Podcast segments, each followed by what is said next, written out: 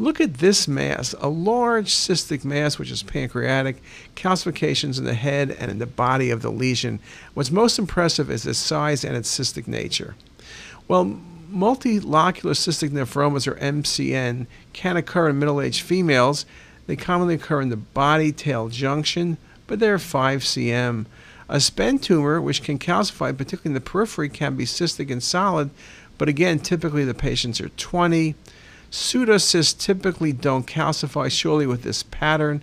The most likely thing, large cystic lesions, calcifications, often with the calcification central and punctate, you're thinking about a serous cystadenoma.